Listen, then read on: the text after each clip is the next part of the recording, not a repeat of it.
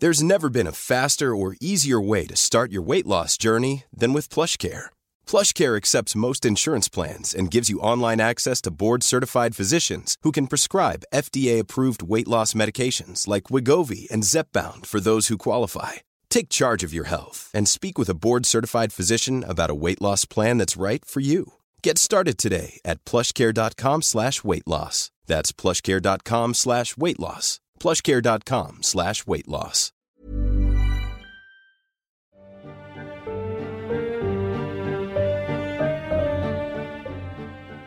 Welcome to Crime 3, a podcast about crypto crime brought to you by Decrypt Studios in partnership with TRM Labs.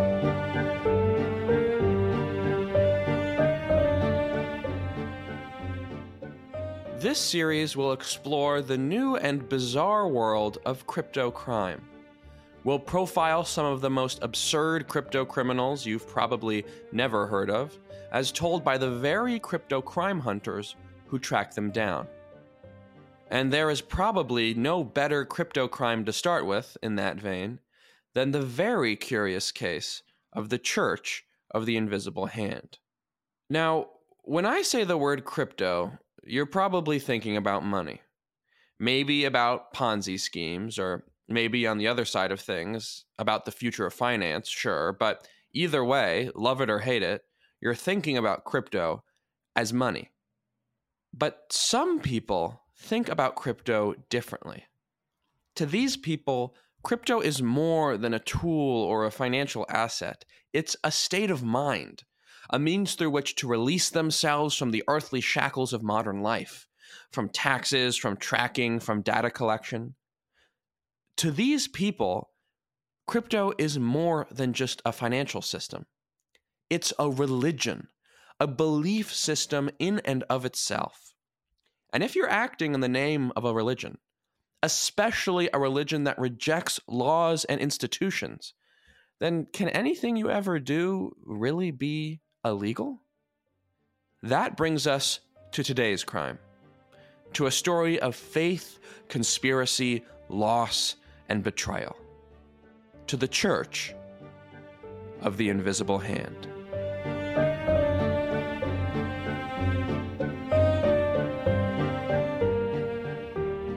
And here, as always, to help me dissect this dastardly crime, we have Ari Redbord. Uh, Ari Redbord is global head of policy at TRM Labs, the blockchain intelligence company. He's worked as assistant U.S. attorney for the District of Columbia, where he investigated and prosecuted terrorism, espionage, threat finance, and crypto related cases. He worked at the U.S. Treasury, working for the Undersecretary for Terrorism and Financial Intelligence. He's worked to take down weapons of mass destruction proliferators, drug kingpins, other rogue actors. We're talking Iran, we're talking Syria, we're talking North Korea, we're talking Venezuela, and here he is today. Ari, uh, welcome to Crime 3. Thank you. I know that is all a, a mouthful, Sander. Uh, yeah, no, really excited to to be here with you today and to talk through crypto related crime and, and how we investigate it. So, Ari, you have dealt with uh, a lot of seemingly scary stuff, uh, a lot of cyber crime, a lot of crypto crime. And I guess to people who aren't as familiar with that, that sounds, I imagine, somewhat scary that there's this entire new frontier of criminals who you can't see and you don't know where they're coming from and they can take whatever they want and they can go wherever they are and they exist in the air. I guess as someone who's experienced with with dealing with these types of criminals, is it really that scary or are these people really uh, that untraceable? Yeah, no, it, it's a great question. And I think it's really a paradox, right? You know, the same qualities that make cryptocurrency such a force for good, cross border value transfer at the speed of the internet, also make it attractive to illicit actors who want to move more funds faster than ever before. Uh, but to your question, it is traceable. Every transaction on a public blockchain like Bitcoin is logged, it is transparent, it's traceable, it's immutable, it's forever. So you can go back and investigate fraud and financial crime in new and innovative ways. You know, the blockchain where crypto lives and moves is this open ledger where we can investigate financial crime in new and innovative ways. And look, as we've moved now to this digital battlefield, to a world where we, we live in the digital space, blockchains actually enable better financial crime investigation than ever before and really kind of excited to dig in with you into that world today and in this series.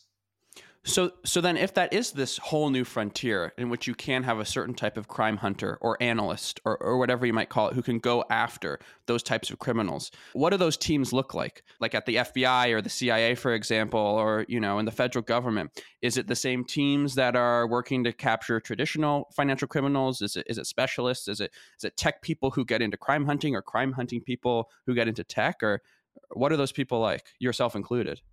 I mean, I'd say over the last decade or so, we've seen this cadre of blockchain analytics users, blockchain analytics like TRM, those who are power users of these tools who are tracking and tracing the funds.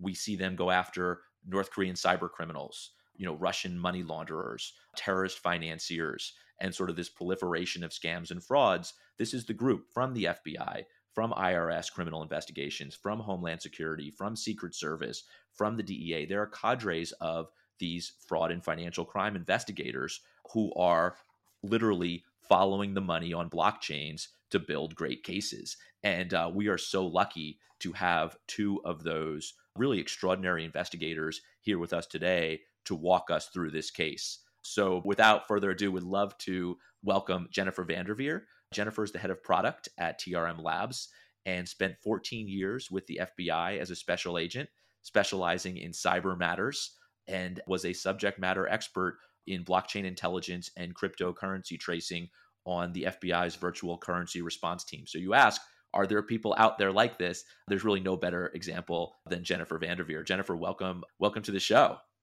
Oh, thank you, Ari. It's very nice to be on and uh, nice to chat with you as well, Sander. Yeah, thanks so much for joining us.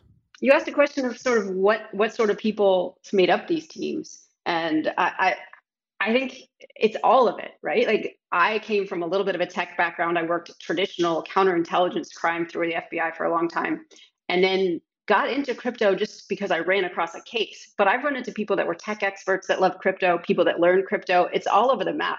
Just like you're going to find in the crypto space itself. Different people from different different backgrounds get drawn to it, and it's really fascinating what they do when they what they bring there when they get there. Awesome. And what a great opening to welcome our second investigator, Chris Hoffmeister. Chris is on TRM's global investigations team. He spent over 18 years with U.S. federal law enforcement, including four years overseeing cryptocurrency intelligence and investigative support at Homeland Security Investigations (HSI). Chris, welcome, welcome to the podcast.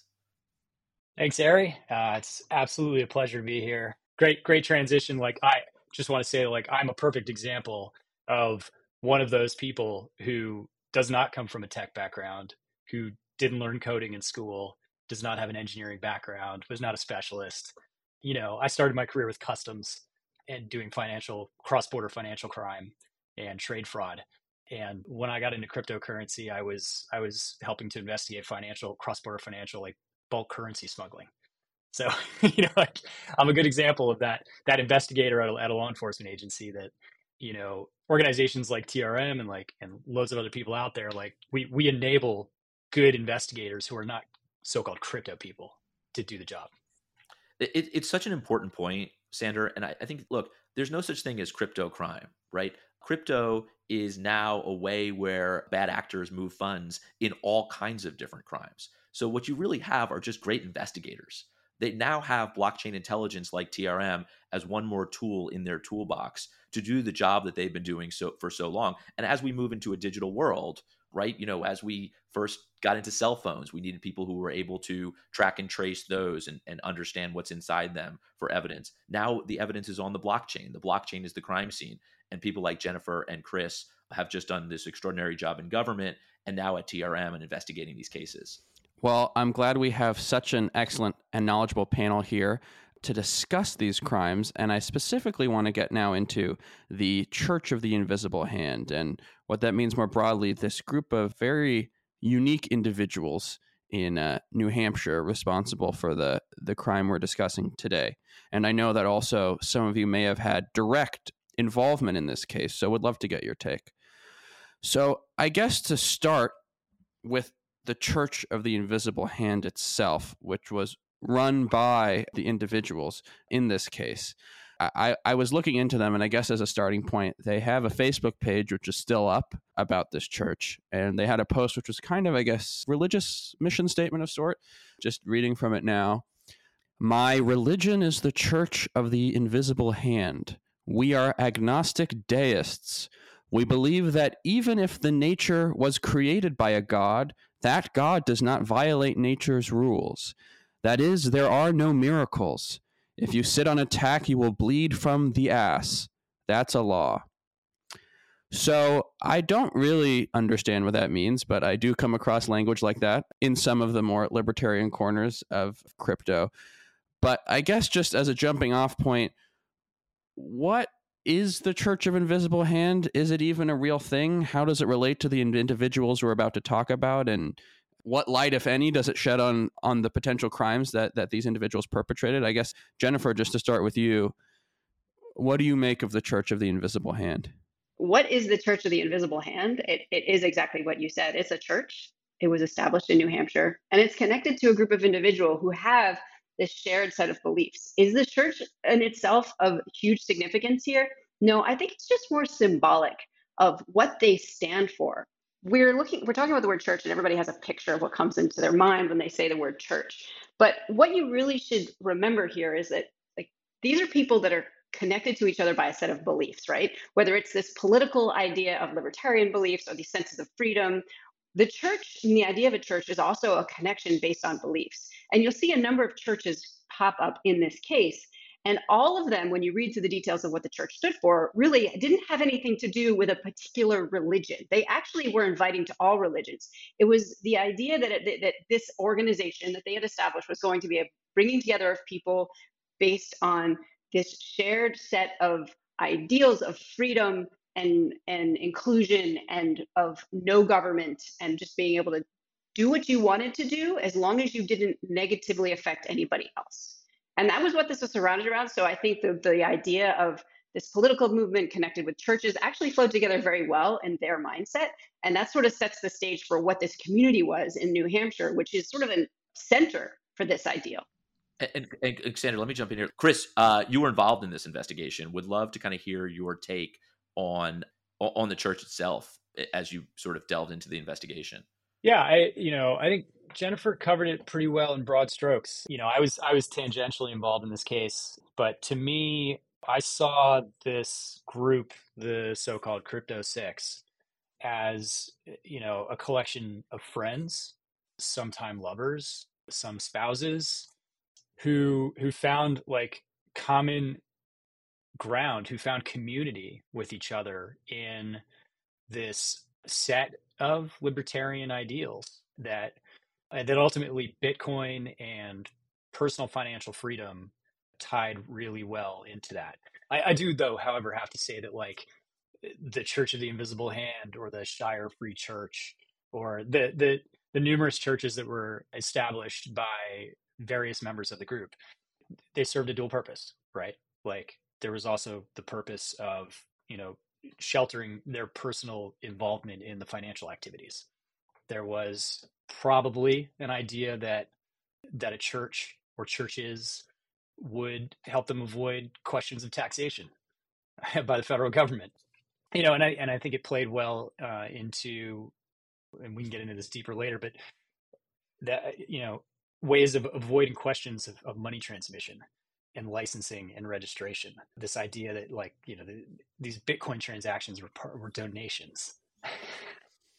so then it sounds like it can kind of well, and it's murky, but go both ways. That there is some sort of earnest belief among these people potentially in these ideals, whether they're religious or not, having to do with this pure libertarian type of financial freedom. But there's also potentially a way in which they use that ideology in a religious context as a mask here to achieve other, you know, potentially we'll see criminal ends. But I guess maybe to color that in, let's actually get into the cast of characters that was involved in the Church of the Invisible Hand and in what would later be charged and confirmed to be a criminal conspiracy.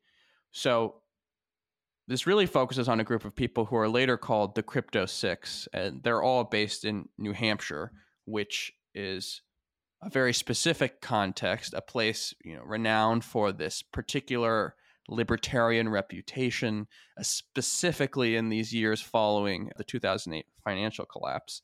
Let's start with Ian Freeman, kind of the ringleader of this Merry Brigade. He is one of those people who's not from New Hampshire, but again, in the years after 2008, makes pilgrimage there, I guess you could say. He starts radio show, a daily radio show, live broadcast from his house called Free Talk Live. He's obsessed with this libertarian movement. He's a part of the Free State Project, which is this political project to turn uh, New Hampshire into this libertarian haven and experiment until 2014 when he's actually kicked out of the Free State Project because Freeman keeps advocating for lowering the age of consent, which I guess was not necessarily part of the project's view of uh, libertarian utopia.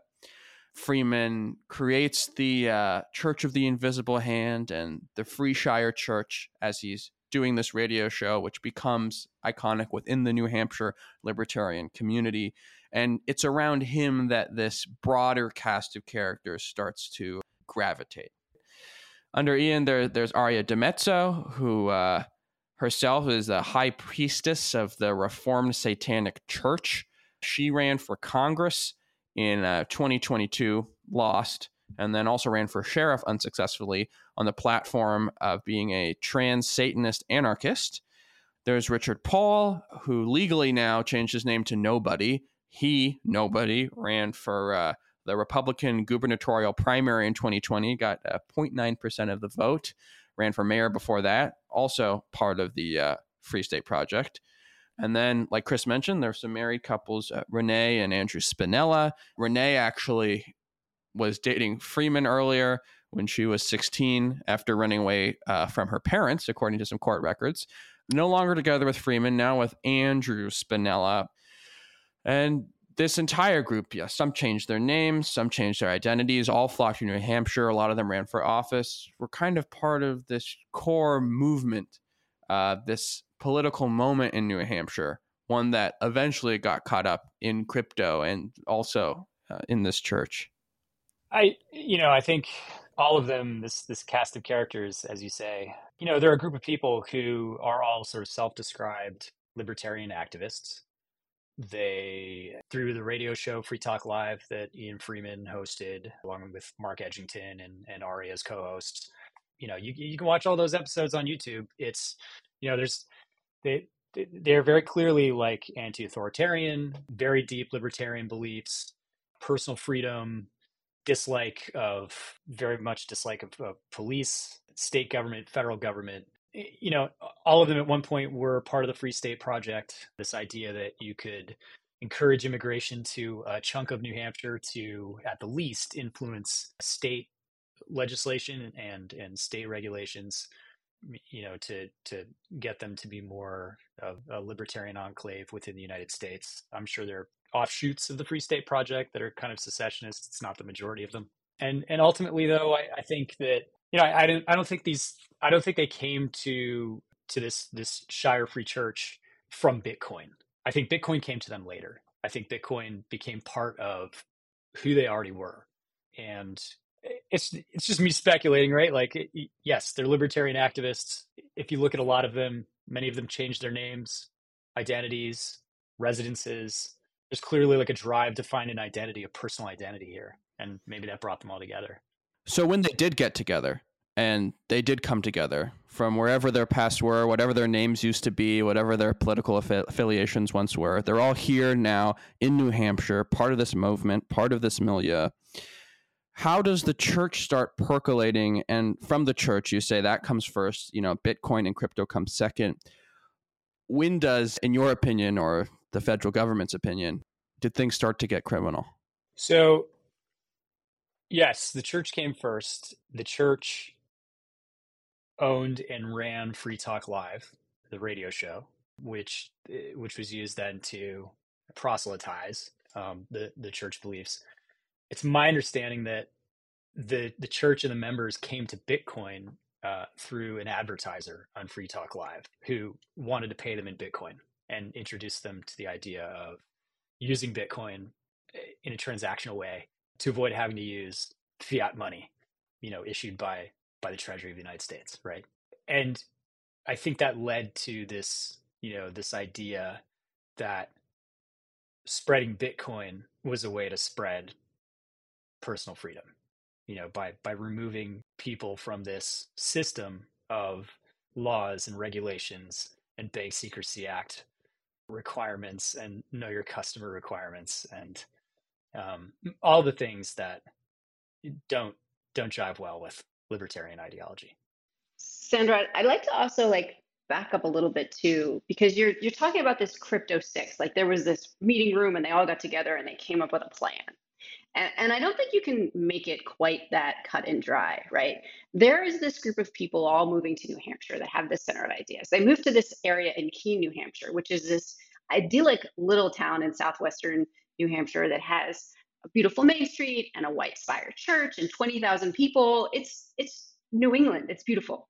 And these people kind of are there and they have this ideal. And this guy starts a radio show and he gets together with a bunch of other people, not necessarily the Crypto Six. And they start this church called the Free Shire Church. And it's based on these similar ideas to this to what brought them to New Hampshire.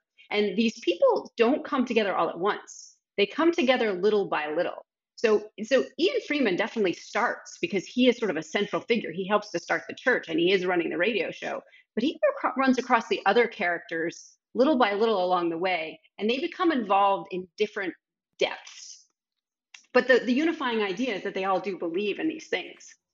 Hmm. So so then as it's snowballing, I guess like you're saying a little less maybe cinematically than I have in mind, a little less Ocean's 11 potentially um, as they start gathering together and they create this church and they say, "Ooh, Bitcoin. Ooh, that's not taxed. Ooh, that's not uh, officially, you know, on the books. Interesting." And they start experimenting with it a little more. When does the snowball start really rolling downhill? Like, what are those next steps that really kick it into an organic meeting of people into what was eventually described as something of a criminal conspiracy? Uh, Chris can probably expand on this more, but I would say you have this idea that they want to start getting cryptocurrency out there, Bitcoin out there, right? So they need to start finding creating ways for people to buy it. So they need to both get a hold of Bitcoin and they also need to sell it to people. And so there's a variety of ways that that can be done, and you'll find it can be done through these peer-to-peer uh, online websites. Local Bitcoins was a huge one, but there's also this idea of Bitcoin ATMs, Bitcoin vending machines, and so the Shire Free Church actually starts its own vending machine system throughout New Hampshire, where they set up these, the term could be ATM, they call them vending machines, some people call them kiosks. But basically, the idea is you can put cash into the machines and you can get crypto out.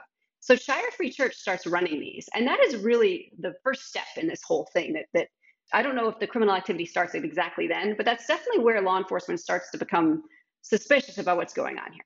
Okay, so they found Bitcoin as something that they like that you know is consistent with their libertarian ideals, and then they start spreading the good word around Keene and around New Hampshire, putting up these Bitcoin ATMs, and which, by the way, you can see now in any liquor store you go into. So, what's the problem? who's getting hurt by that? Uh, there kind of is and isn't a problem, right? And and I know Ari will have something to say on this as well, but you can set up an ATM for Bitcoin. It is a perfectly reasonable and legal thing to do. But the United States government has decided that in order to protect people in these financial systems, there are rules and regulations around it, including the Bank Secrecy Act and some regulations that are enforced by FinCEN. And so, in order to do that, you have to register as a money services business, and you need to uh, follow the rules that come with that, including filing certain types of reports, collecting information about your customers, and a lot of other things. And these ideas of both having to register as well as to collect that kind of information were very much against everything that this particular group stood for. So the the rules surrounding how you would do this and the way what they wanted to do and why they were doing it were in complete conflict. Yeah, I mean, uh, so they were they were quite quite clear on on their uh, their advertisements on on their profiles on local bitcoins now now closed but you know probably one of the, the biggest peer-to-peer platforms out there and one of the ways they initially were able to sell bitcoin to their customers as well as like paxful they have ian ftl ian was the account used by ian freeman on paxful And you can still go on the internet and like find these profiles. They're still up, well reviewed, trusted by many of their customers, like lots and lots of transactions. But it, they were quite clear on these profiles and on on their ATMs themselves that they they did not want the information to come to them that would implicate them in crimes down the road. Like they did not want to know that you were buying Bitcoin so that you could buy drugs off of a darknet market or that you know you were getting someone else to buy bitcoin because you had defrauded them in a romance scam. And th- those are things that banks pay attention to compliance officers pay attention to as part of their regulatory responsibilities under you know the aml regime of the united states. So they, they very clearly were attempting not to do that. Just as as someone who's not extremely or far less than the three of you acquainted with how this stuff usually works, it's like usually would it be like hi i'm using this to buy drugs or hi i'm using this to pay an assassin to kill my ex-girlfriend? Like is there like a form where you fill in your evil purpose for getting money? It's it's like the third checkbox down.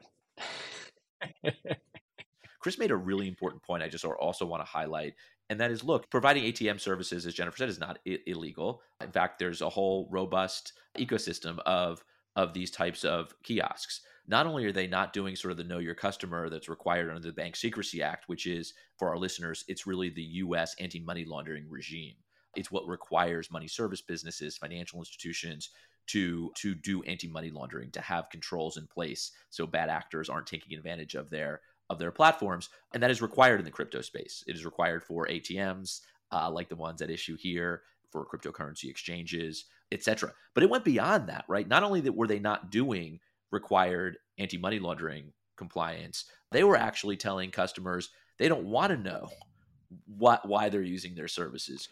But so so those though, and maybe this is I'm trying to make it simple. Uh, again, movie esque, but like those are two very different scenarios to me. One is like hey, here's an ATM we're leaving out here. And if you're using it to buy milk for your grandma or to buy a bunch of cocaine to send to Europe, you know, go for it. That's kind of like, you know, putting on blinders versus being like, here are some criminals who we know could use some money. We're going to seek them out. We're going to tap them on the shoulder, say, hey, could we launder this money for you? I mean, I guess they're both non-ideal scenarios from a legal perspective, but that that difference in intent like were they really like going out and and seeking like you were saying marketing to people who they knew probably were going to use this for bad reasons so sander let's set the stage a little bit here because i think the answer to that is gray right i i don't i don't think it behooves anybody to say that these people were out there based on what they wanted to do to help criminals commit crimes I, I think that goes against what the whole thing is about mm-hmm. the reality is they did they did help people con- continue their crimes. But let's set the stage here. Where are these kiosks? There's one in a tap room in New Hampshire. There's one in a diner. There's one in a convenience store. You walk in, there's one in this thrift store type place, like up against the wall with clothes everywhere. They're just storing these things up. And they there's some rules next to them and some instructions, right? The rules next to them say you have to use a QR code from the wallet you control. Basically, you got to send the money to yourself. You have it's your responsibility to keep your crypto safe and spend it safely. Like you're responsible for yourself. All sales are final. We want nothing to do with this. And do not tell our staff why you want to buy cryptocurrency. That's rule number four. Do not tell our staff why you want to buy cryptocurrency. So, I mean, one of the rules in these, in as part of like knowing the KYC rules and these banking regulations are that you have to know why your customer wants to use the service. You're actually required to know that. And here they're specifically stating we don't want to know. Now, yes, that is a willful blindness, right? Absolutely, it's a willful blindness. They're stating it right there in rule number four. We don't want to know what you're doing. Now that aligns with with exactly what they believe in, but it also is against the law. Now, there's also some conversations if you read through the the trial where these these things came up, and Freeman actually explains you know, in some of this information that he knows how people have gotten caught in the past in all of these crypto investigations.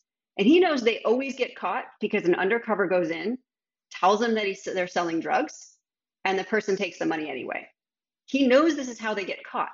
So is he willfully being blind because it aligns with his ideals, or is he willfully being blind because he knows that's how that's how you get caught if you don't. It's not clear. And we'll get to this when we get to the trial because spoiler alert, there is a trial coming. But does that even matter? You're kind of saying either way it's a crime and whether it was really his intention for it to happen or if he kind of was negligent in a way that made it happen anyway. Either way, I mean, in the eyes of the law, is that an important distinction at this point? Ari will tell you it's a knowingly piece, and so will Chris, right? Like you, whether whether you you think you're a bad person or not is irrelevant. If you know you were breaking a law and then you broke it, that is that is enough. But Ari and Chris will probably do a better job of explaining that. I, I'm sure Ari will do the best job because he's the former prosecutor. But yeah, you're totally correct. Like the part part of this, like throughout this case, there's this this like repeated theme that all of these activities that they were involved in were not taking place in a vacuum right? Like as, as much as they wanted their libertarian ideal to be reality it's not. They still live in a society that's part of a country where we have laws and regulations that apply to everybody equally right? And some laws require intent some laws require knowledge some require both. In the case of being you know an unlicensed money services business which is a federal crime, you just commit the act or you don't. You have to just knowingly, this one actually requires knowledge, but like you, you knowingly like are operating a money transmitter. And they did. And and so it didn't matter if what what they believed or wanted to believe was their reality. You know, in reality, like they they live in a world in which we have laws and regulations, and they willingly and willfully, you know, try to avoid those. Yeah, it, look, I, th- I, think you guys did a beautiful job. I, I, I would say this. Look, I think that um, by not having anti-money laundering controls in place, by violating the Bank Secrecy Act, um, which requires uh, that you have policies and procedures, that you have compliance professionals, that you do these know your customer controls to make sure you know who you're engaging with. By not doing those things, they're essentially facilitating money laundering activity, right? Because there's and, and Jennifer made this great point about the four, uh, you know, the four rules. It's like Fight Club, right? You know, not only to be willfully blind, but to actively say we don't want to know when you are required to know your customer. They're essentially facilitating money laundering. And I think what came out in the investigation is that whether they knew it exactly to the client or not, or to the customer or not, they were facilitating pig butchering type cases, these types of scam activity and other illicit activity that allowed really bad bad people to launder funds in cryptocurrency because of this type of, of activity. Wait, also, Ari, sorry, you keep mentioning butchering pigs, and I imagine that's not a literal term. I, uh, yeah, deep, deepest apologies, and it is a horrible term, but I think that part of the power of it resides in the horror of it. So uh, I think we've, we've talked about romance scams for many years now. Basically, when someone reaches out via email or text message to a victim, um, has a conversation with them, whether it's romantic or otherwise, to kind of build them up, to get to know them, to engage with them, and then ultimately there's an ask to send to send funds, oftentimes in cryptocurrency. In, in, in more recent years, and you're essentially fattening up, for lack of a better description, the victim and then ultimately the scammer steals all of the funds, sometimes millions of dollars of lost funds from that victim that it butchers or slaughters. And I think that that we see certainly law enforcement, NGOs, and other folks using this terminology today, partly because of the shocking nature of it, but it really is sort of harkens back to sort of the, this idea of a romance scam where crypto is involved and stolen. That is more violent than I thought it would be, but it's also visceral. So.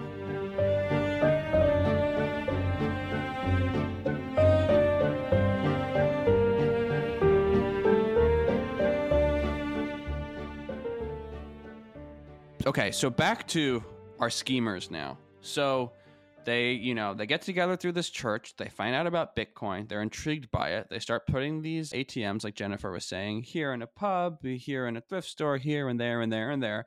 And like Ari, you mentioned, they're they're getting these fees that they're charging for, you know, for processing these transactions. How big does this get? Like, is this some secret illicit money making empire? Is it a weird thing on the side with like five rinky dink machines? Like, how much money are they actually dealing with and who is it going to? And before this all comes crashing down, like, how big does it actually get? Sander, it gets big, Ooh. really big. really big. Oh. Yeah. So so we don't we're not talking like takes over the United States, right? It stays in, mostly in this little corner of New Hampshire.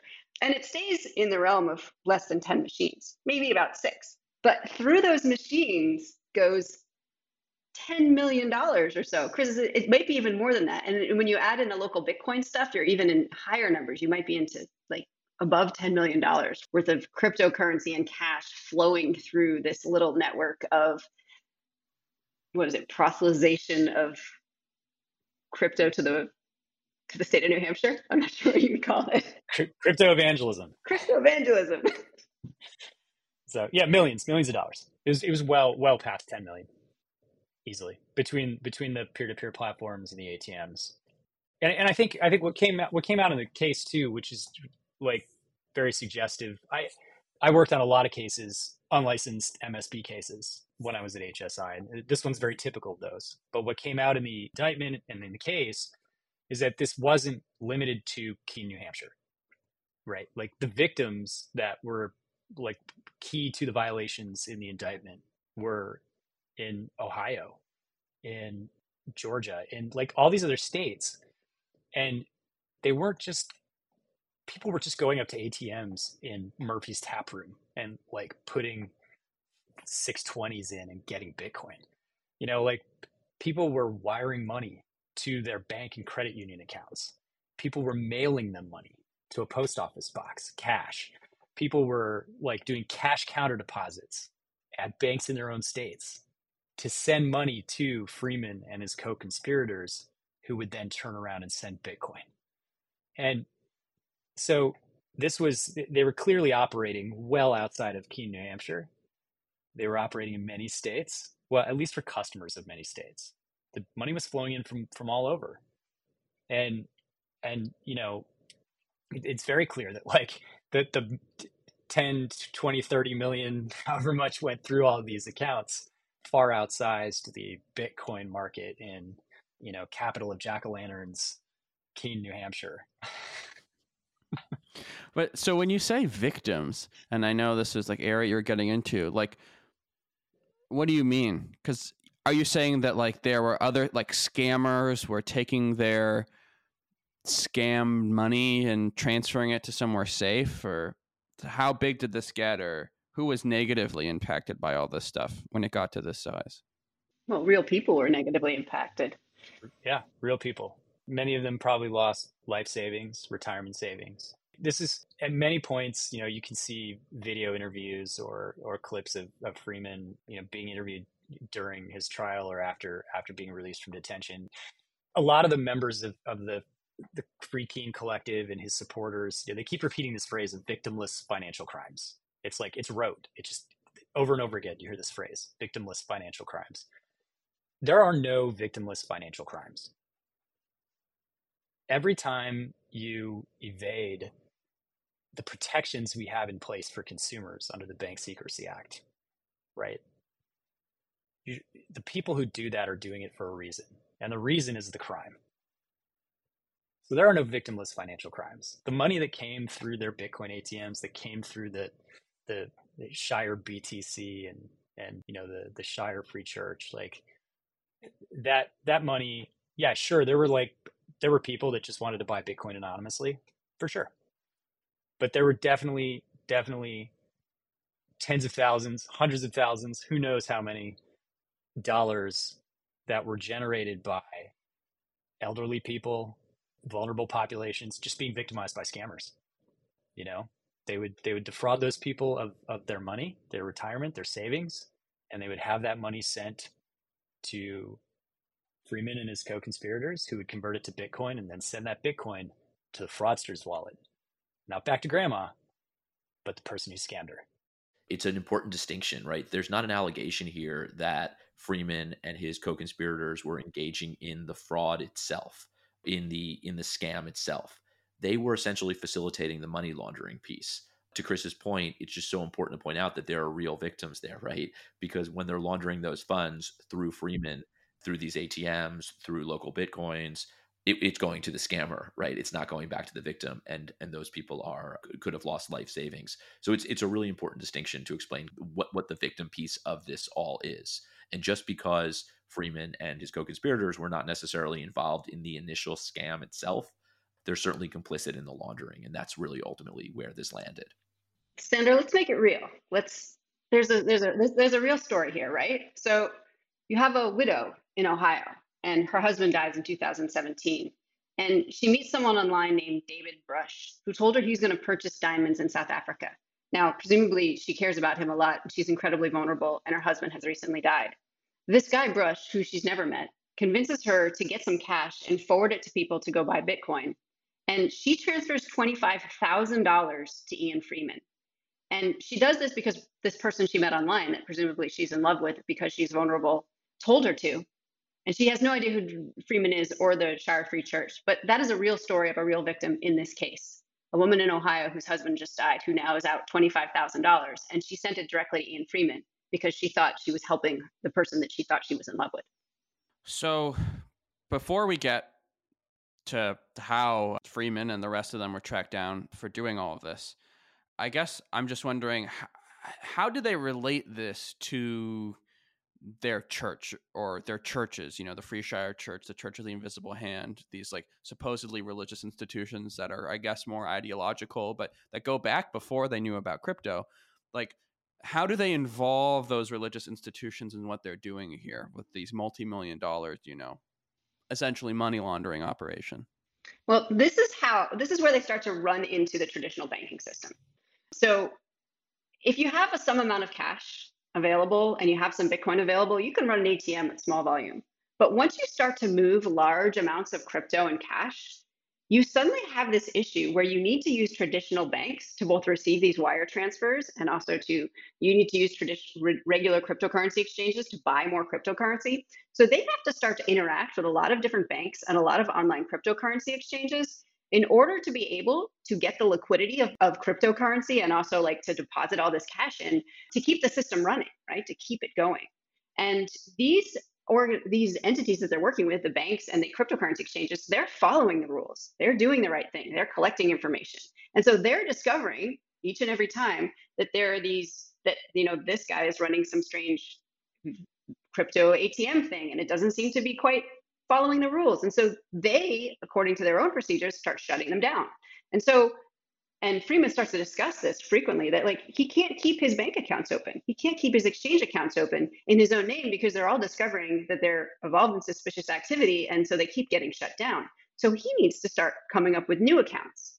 And he keeps and he needs to come up with ways to keep these accounts open. And he needs to come up with reasons why these accounts need to be open. And that's where some of these other people start getting involved because some of the crypto six start opening accounts for him. And they start opening accounts in the names of the churches to explain the flow of the funds going through them. Why are you getting wires of tens of thousands of dollars? Well, it's a donation to a church. That's why people are donating to my church. And it starts to come up with a reason why you would have this much money flowing through accounts. And so that is where he starts to conduct to commit bank fraud. And I guess at that point, uh, the federal government may start to become interested in this. Am I correct in thinking that? Yeah, when you start to have a lot of bank accounts shut down, the banks tend to start reporting that information widely. And you get all these reports start flagging to the authorities out there that say, hey, something fishy is going on here. And people start to notice those reports. And from what the, the investigating agent said in this, and there were hundreds and hundreds of reports, he may have even reviewed thousands of these reports related to these cases. So at that point, the banks are starting to report this. Hey, there's this weird stuff going on. Okay, maybe it's related to this church or what. Where does the government or the investigators looking into this go from there? And specifically, because a lot of this stuff is not happening within the traditional banking system. Like you know those transfers from that that elderly woman in ohio to freeman and all that stuff that's going across the country and probably across the world it's all on the blockchain. It's, it's not a part of our traditional banking system or the american banking system. So how do you even begin to to find the proof you need to even know what's going on or how much money is being laundered well, it's a mixture of both, Sanders. Some of it's coming in through cash, remember, and it has to be transferred into crypto. And Chris was one of the experts in how you would figure out how these connections between the wire transfers going into the bank were then connecting to the on-chain stuff. So, Chris, why don't you explain what sort of that looked like? Yeah, it's so it's not it's not rocket science. It's just like you know good old police work. But you know when when somebody deposits cash into bank accounts, in in some instances, depending on the amount of cash that's deposited, there's going to be a report that's recorded by the bank. Right? They're going to file what's called a currency transaction report if it's more than ten thousand dollars. Uh, if it's less, they might file it. If if it's like aggregated, they might file a suspicious activity report or a SAR if they can see it happening frequently enough that they're they're aggregating amounts or they can see people are structuring their deposits so that means like breaking it up into small amounts and going to different places sometimes in the same day but ultimately you know those those reports are going to surface to the financial crimes enforcement network and and by virtue of that they're they're going to make their way to law enforcement investigators who pay attention to these things as signals of, of financial crimes uh, and and that those those things may trigger investigations at that point. Um, when that happens, the investigators will will go back to traditional police work and start opening cases and uh, obtaining court orders and getting search warrants and subpoenas issued so that they can get information from banks and credit unions about the account holders, about the transaction history for those account holders. When we talk about the connection between that and crypto, right? we have to remember that like crypto, like the Shire Free Church, also does not exist in a vacuum, right? Bitcoin doesn't stand alone yet. Maybe one day, I don't know. But right now, it's still very connected to traditional financial institutions. So when Ian Freeman went to get liquidity for what was becoming a growing, you know, Bitcoin trading operation, his money transmission business, he had to buy Bitcoin from exchanges. In order to buy Bitcoin from exchanges, you have to send, for example, you know, to Coinbase, $10,000 to buy $10,000 worth of Bitcoin. In order to send that $10,000 to Coinbase, what you actually have to do is you have to wire that money from your bank to the bank that Coinbase uses for dollars. All of those records can be obtained with legal process. And I'm sure the investigators did in this case. They found, you know, when when Freeman and Spinella and Nobody and Fordham were opening accounts in their names and in, in the church's names at all these different credit unions and banks, and they were getting shut down and then opened up at some other place. You know, they were going to find wire transfers, ACH transfers, you know, automated clearinghouse transfers out of those accounts to Coinbase, to Kraken, to Gemini, to Paxos, to these exchanges where they would buy the Bitcoin to top up their ATMs and to top up their local Bitcoins accounts to run their business. I was going to say, uh, awesome explanation in terms of sort of what's happening off, off chain. And, and I'm, I didn't mean to interrupt you. Would love to kind of hear a little bit about what you're seeing simultaneously on the blockchain. Yeah. So, like, when you pair the off chain investigation, what you're finding there with the the on-chain stuff then you get the fuller picture of what's happening and i think so the on-chain investigation is super crucial to this case for a couple of reasons. So, like basically off chain, you had all this stuff happening with Freeman and, his co-conspirators, like using cash and buying Bitcoin. Once you identified those exchange accounts, you get the transaction records from those exchanges. So you find withdrawals from those accounts at you know Kraken or Coinbase or Gemini. You trace on the blockchain the withdrawals from those exchange accounts. You find out where they go, right? And in this case, it turns out that most of them a lot of them went to mainly a wallet controlled by Ian Freeman. And that, that wallet was used to send millions of dollars to his local Bitcoins account. And, you know, it's in this case, you know, this, this wasn't like this on-chain investigation probably wasn't the most complex of on-chain investigations that were out there. I mean, but what it, what it was, what the public ledger, you know, let us see is the scale of the crime right? Like you can you have all these disparate, you know, credit union accounts and bank accounts and all this stuff, but like the on-chain investigation really showed you where all that Bitcoin coalesced. And you could see the volume of transactions and the value that was transacted on the blockchain. And you could see the scale of the operation they were running, the millions of dollars they were sending and then receiving. So, a, a few questions. One, like from all of that, the, the on chain and off chain forensics. did it become clear how much money these people, Freeman and his friends, were actually pocketing? Like, was this just because I know it doesn't really change things in the eyes of the law, but like, were they getting rich off this? Or was it kind of like they were keeping themselves going while sending all this money, God knows where, to God knows who? Sander, there's a there's a piece here we, we should also go over, which which people always ask about the blockchain, right? Like, is it anonymous? Like, yeah. Chris said, "Hey, there's this wallet. There's, he's buying all this Bitcoin on exchanges. He's moving it into this wallet that we know is his, and then he's using it to to sell Bitcoin on local Bitcoins or to sell Bitcoin off the ATMs. But this, he skipped a key part there, right? Which is his wallet. Like, how did we know that was his wallet? Because it's not labeled on the blockchain, right? You don't go onto the to the Bitcoin blockchain and see a name that says this is Ian Freeman's wallet.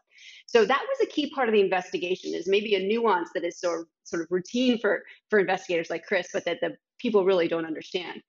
The government actually had to substantiate that they knew that this wallet was controlled by Ian Freeman. And it's not one particular Bitcoin address, right? It's a group of addresses, probably over 400 from what I can tell from the evidence. So there's over 400 addresses that are all together that are out there and they they use some this, some heuristics or some understanding about co-spending or addresses that transact together to understand that these 400 addresses actually belong to the same group. And then they look at all the accounts, the exchange accounts that are sending funds to the, those addresses, and they see who owns those. And largely, they're all owned by either Ian Freeman or they're all owned by someone of his associates. And then they also look at where the money, the, the Bitcoin coming out of those wallets is going to. And they see it's going to Ian Freeman's local Bitcoins accounts. They see it's going to his Paxful accounts. And they see that it's going to to provide the Bitcoin that is being purchased at the ATMs that are controlled by the Shire Free Church that are connected to Ian Freeman. So there is a there is then that that sort of preponderance of evidence surrounding these 400 addresses that suggests that Ian Freeman controls them. But there's nothing on the blockchain that says that, and that is actually something the government had to prove in court. And another thing that they did as a part of all this that is kind of ex- exciting to read in the court documents is they used an undercover to buy Bitcoin at these ATMs. So an undercover went in and made purchases at the ATM so they could see exactly where the Bitcoin came from so that they could connect that other side of the investigation. So you've got records from the exchange and you know who owns all those exchange accounts. And now you have transactions that the government knows comes out of those come, came out of those ATMs purchased by an undercover and they see the wallet that, the, that that's coming out of. And then they put together the blockchain connections using this heuristic and co-spend analysis that uh, the government had experts look at to be able to substantiate, and that, that TRM's tools actually show right within the tool. And, and, uh, uh, actually, like this is a great jumping off point to this. Jennifer, stay stay with this for a second and, and zoom out a little bit. How do we put the listener at your desk? You know, what does it mean to trace and track cryptocurrency using a tool like TRM? You're sitting at a computer, right? You're using software and because of the nature of blockchains, this software enables you to track and trace the flows of funds from those wallets that that undercover got when he when he went into that that pub and interacted with that ATM. But just walk us through, like, as an investigator, I can't think of anyone better to ask this question of, right? Like, as an investigator sitting at your computer, what were you doing when you were investigating these types of cases? It's very funny, right? Because that's what I do now is design the tools that do exactly this, right? I help to build them. so what you're seeing on your screen is a, is a white canvas and some some shapes like a circle or a square or something that represents the address itself, right? And lines showing the transactions. And so if you've just purchased it, you have a little circle that's showing your wallet where you just purchased those funds. And you look at the line that is the exact transaction by the transaction hash and you look at where it came from and those addresses. Now, a good tool like like ours will label the no, the the larger virtual asset service providers, VASPs or exchanges on the chain so that when you trace backwards and you keep following those transactional patterns, you're going to start seeing these connection of lines finally run into a larger circle or, or some sort of thing that says this is coinbase or this is this is gemini because we've we layered that intelligence on. So now you know okay here's an exchange and you start to get a picture of some of the entities that are out there. And, but you won't see the label for for ian freeman unless you put it on yourself. So you're going to start labeling addresses that you know and you're going to see labeled addresses that you don't that that the the tool has shown you and you're just going to start tracing around and and then you're also going to see that the tools are going to group things together like i said based on some of these heuristics so you're going to see those 406 addresses grouped together because the pattern of transaction on the blockchain says that these are all controlled by the same entity. The tool might not know who the entity is, but they're going to say that based on the pattern of transactions, this particular group of addresses is controlled by the same. Yeah, so like so literally you you are connecting dots.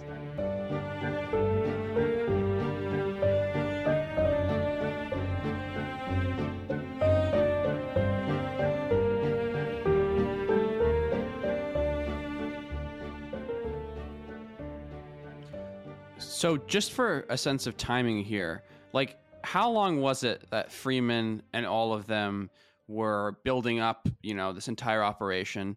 And then once the federal government got involved and there were people at their desk, you included, who were putting together those dots, like how long does it take to actually turn that into some sort of criminal indictment or to freeze or halt this type of activity? It's it's kind of a nuanced question. In my experience, having worked on different types of investigations, financial investigations take a long time.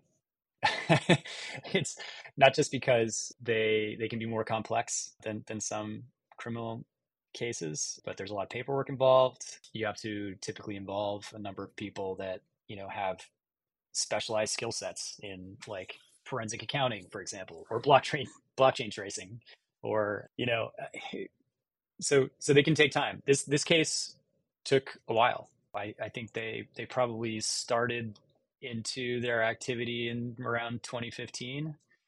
Uh, Ian's Ian's local Bitcoins account was like he uploaded his driver's license in in like February of 2016 or something to to validate his account on local Bitcoins.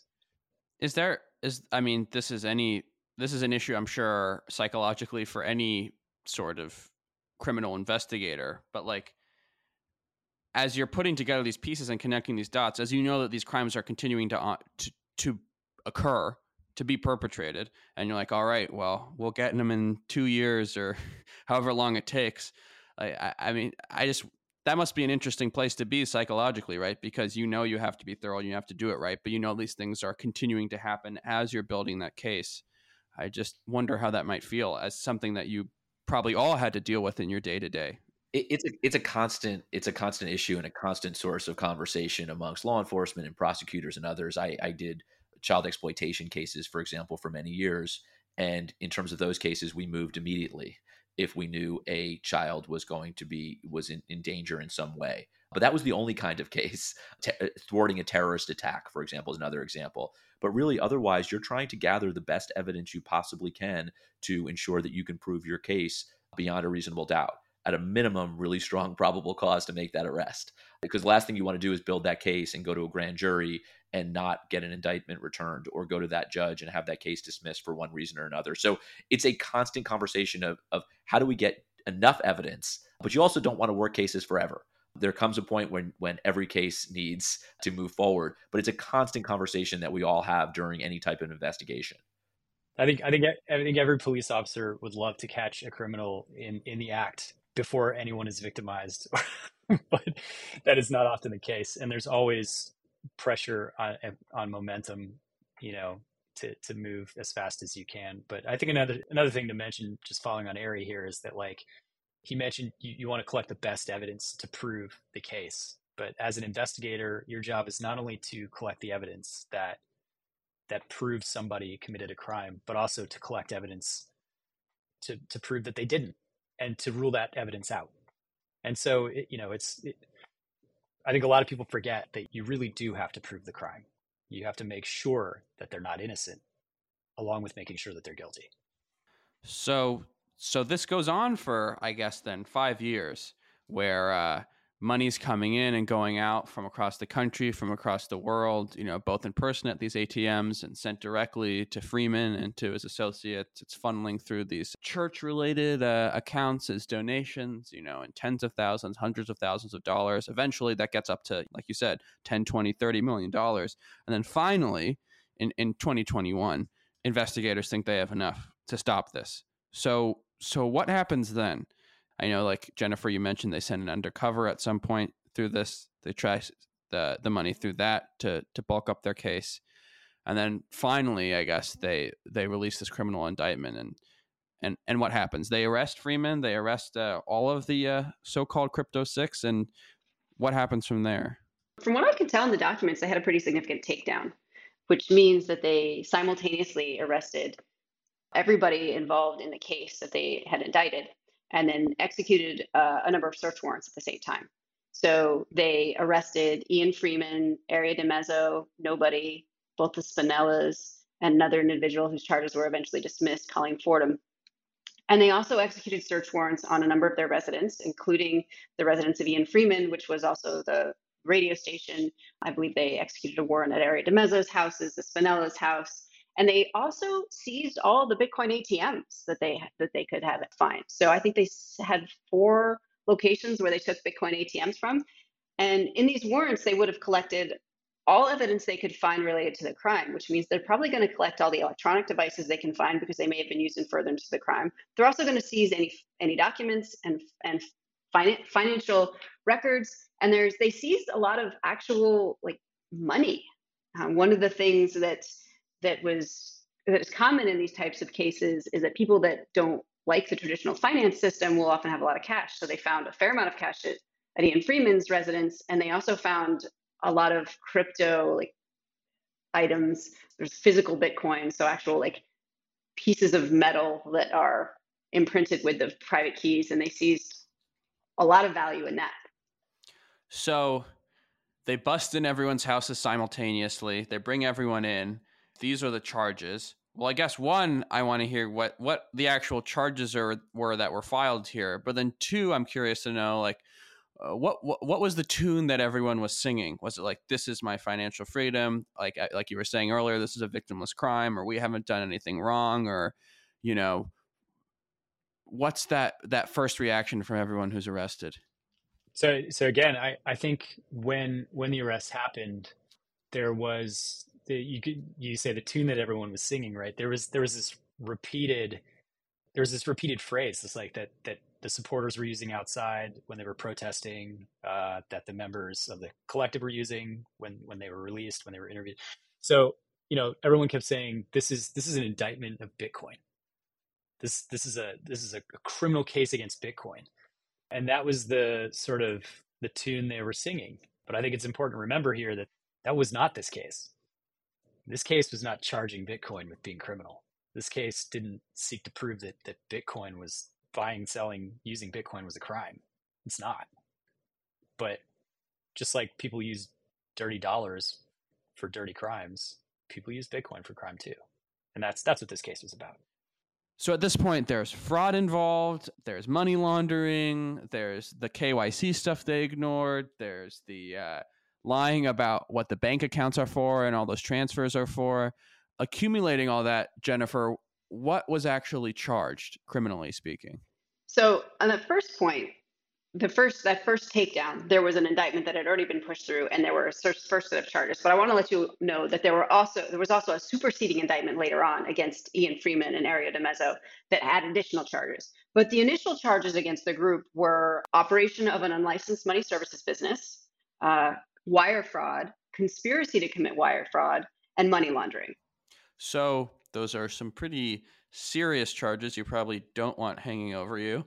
Does the group stay solid? Do they stay together? Do they keep singing the tune of "This is a war on Bitcoin" and we're not giving up?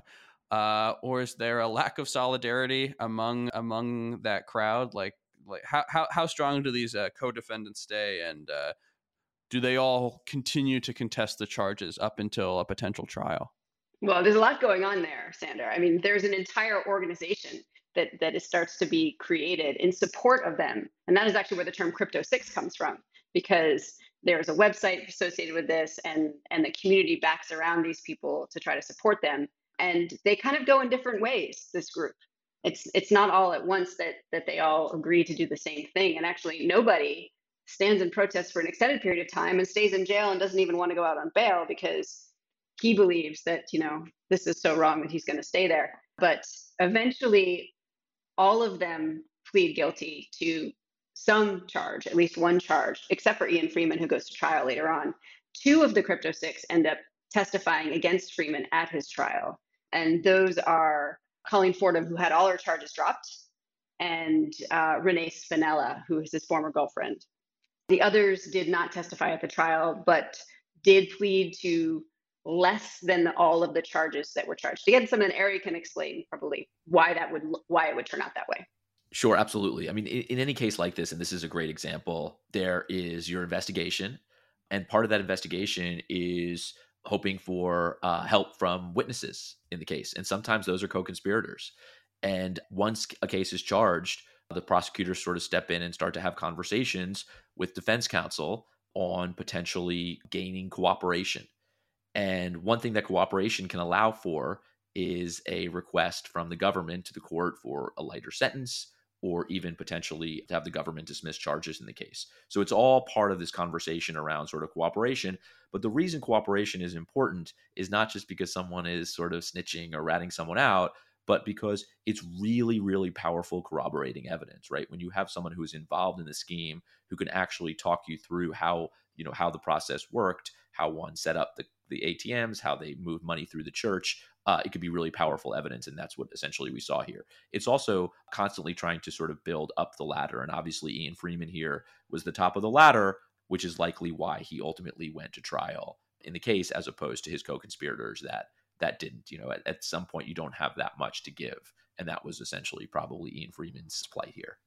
So when some of Freeman's once uh, church associates or fellow clergymen and women flip and you know cooperate with the government, is there anything they reveal either about what was done or about their underlying motives that kind of changes the narrative a little bit? Like, did those people maintain that the what we're dealing with here is a war on uh, cryptocurrency, or was there some concession that they were aware that they were facilitating the furtherings of crimes?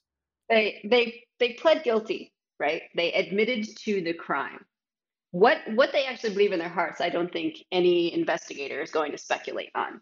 But they did, in the course of this, plead guilty to a crime and admit in you know admit to doing what that that charge said they did. Um, and they did it in different timing too, right? Like there's three of them that plead earlier. One one of them shortly around that same time has their charges dropped, and then Aria DiMezzo and Ian Freeman's cases go go much longer. So they're all arrested in 2021.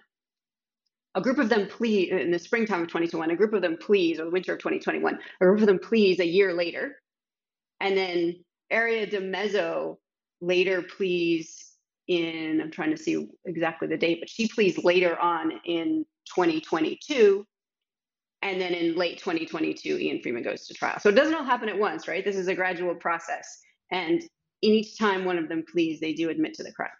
So Ian Freeman, you know, he's the uh, last remaining hanger on. Like you mentioned, he went to trial in December.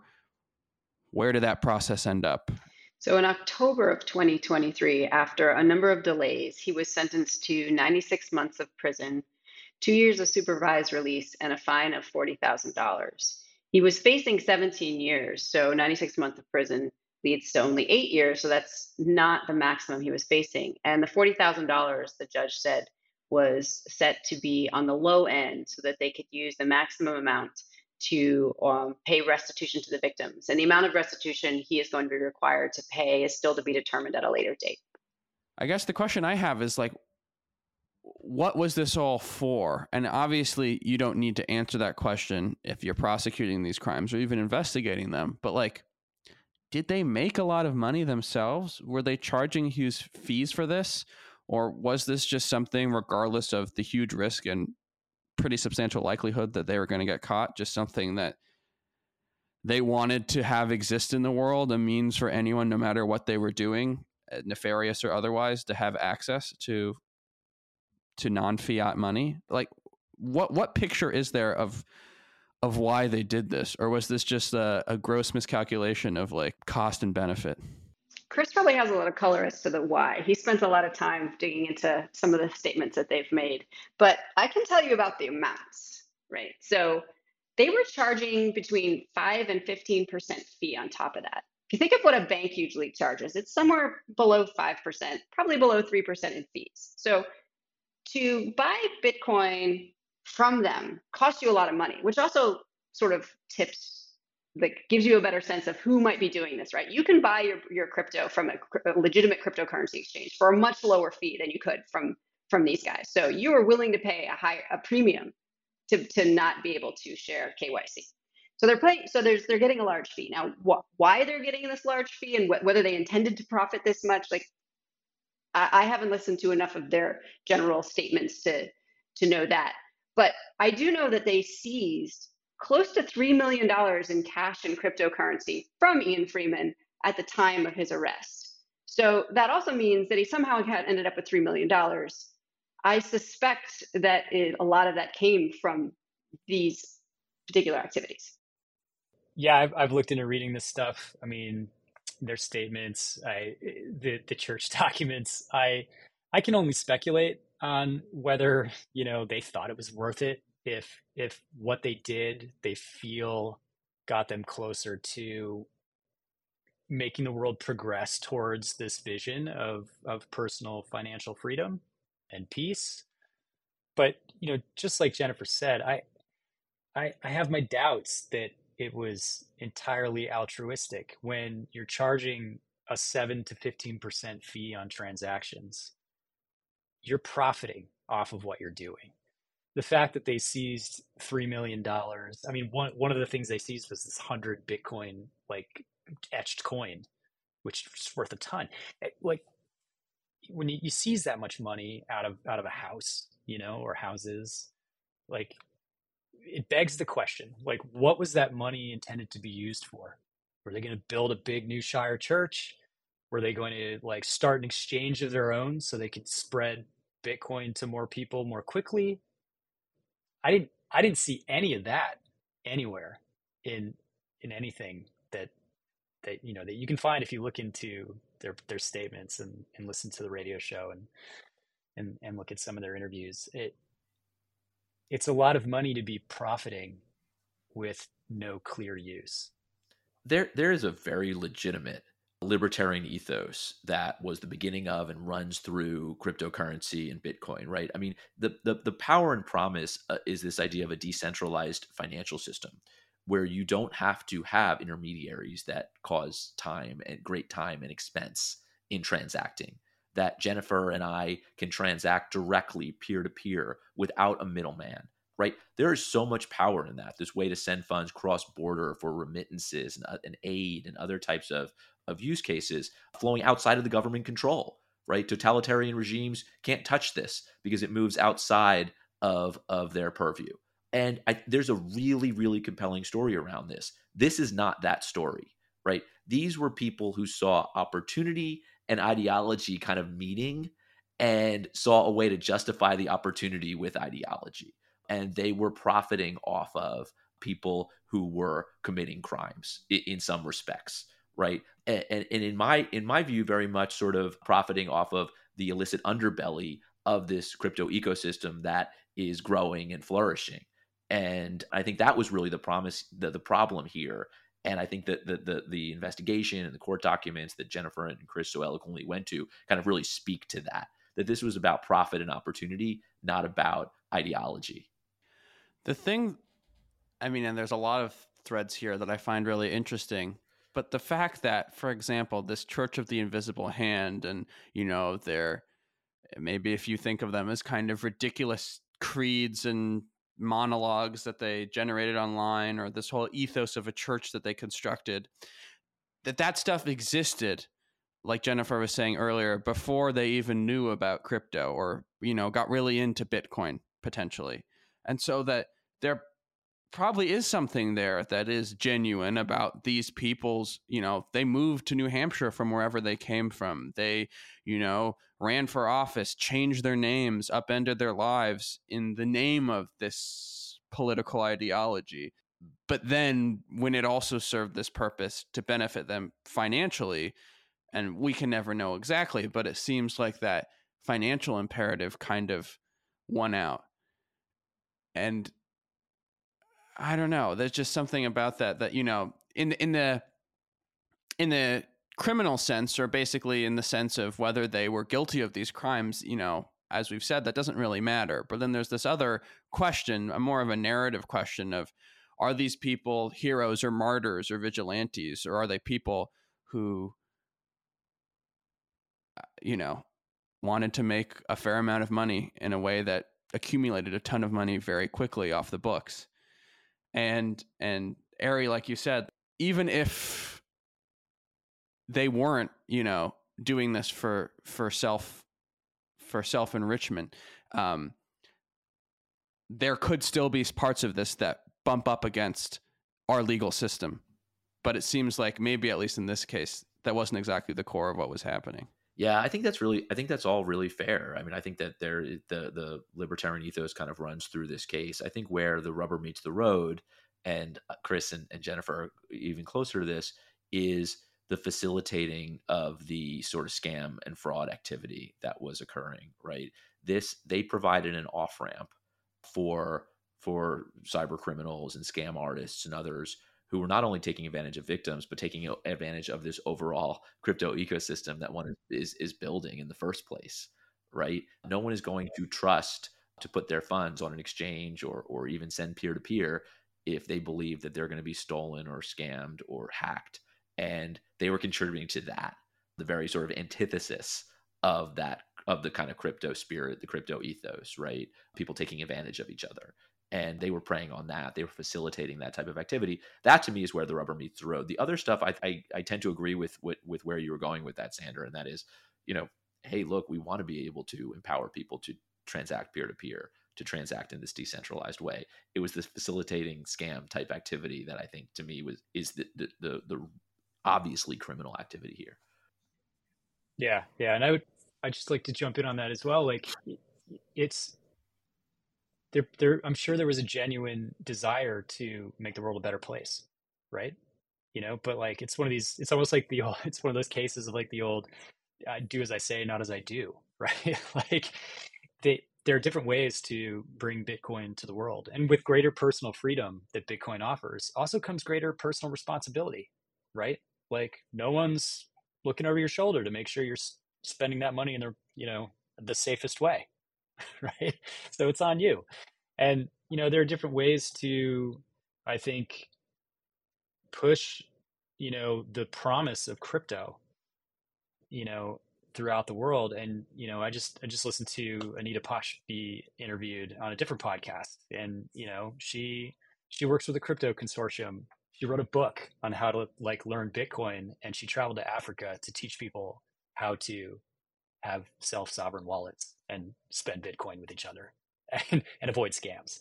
You could do that, or you could put out a bunch of Bitcoin ATMs in Keene, New Hampshire, and charge 10% for transactions to sell Bitcoin for cash. so that's, I don't know. Which choice do you want?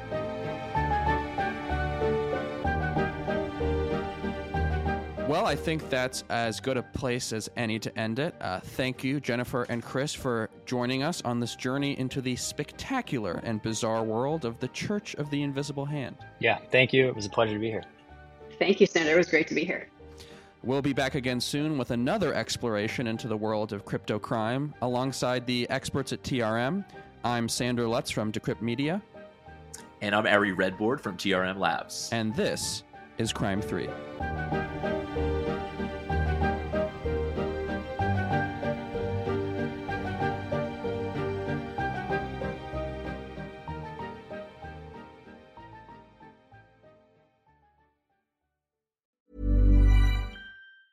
Hey, it's Danny Pellegrino from Everything Iconic. Ready to upgrade your style game without blowing your budget? Check out Quince. They've got all the good stuff shirts and polos, activewear, and fine leather goods, all at 50 to 80% less than other high end brands. And the best part? They're all about safe, ethical, and responsible manufacturing. Get that luxury vibe without the luxury price tag. Hit up quince.com slash upgrade for free shipping and 365 day returns on your next order. That's quince.com slash upgrade.